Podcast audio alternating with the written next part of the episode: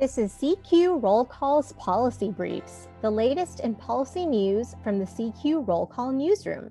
I'm Sandhya Raman. The COVID 19 pandemic has highlighted the growing need for behavioral health resources and existing mental health workforce inadequacies. Economic recession and increased social isolation have come at a time when we've seen increases in overdose deaths, suicides, and reported symptoms related to anxiety and depression.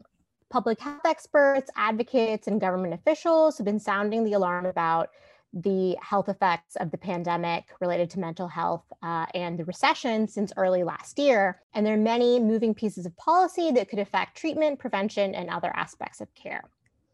So, the most likely vehicle for changes to behavioral health and addiction are the COVID relief packages. And right now, the thing to watch is the reconciliation process. So, provisions that fall under this process are the most likely to become law in the coming year.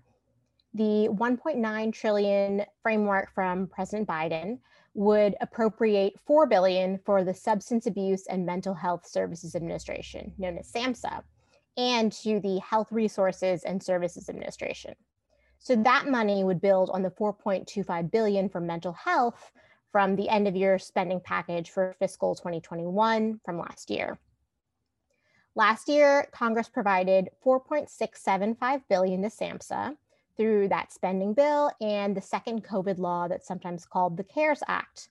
The CARES Act also includes separate funding that allowed mental health and addiction recovery providers to apply for pandemic relief. Last week, the House Energy and Commerce Committee held a budget reconciliation markup for its portion of the package.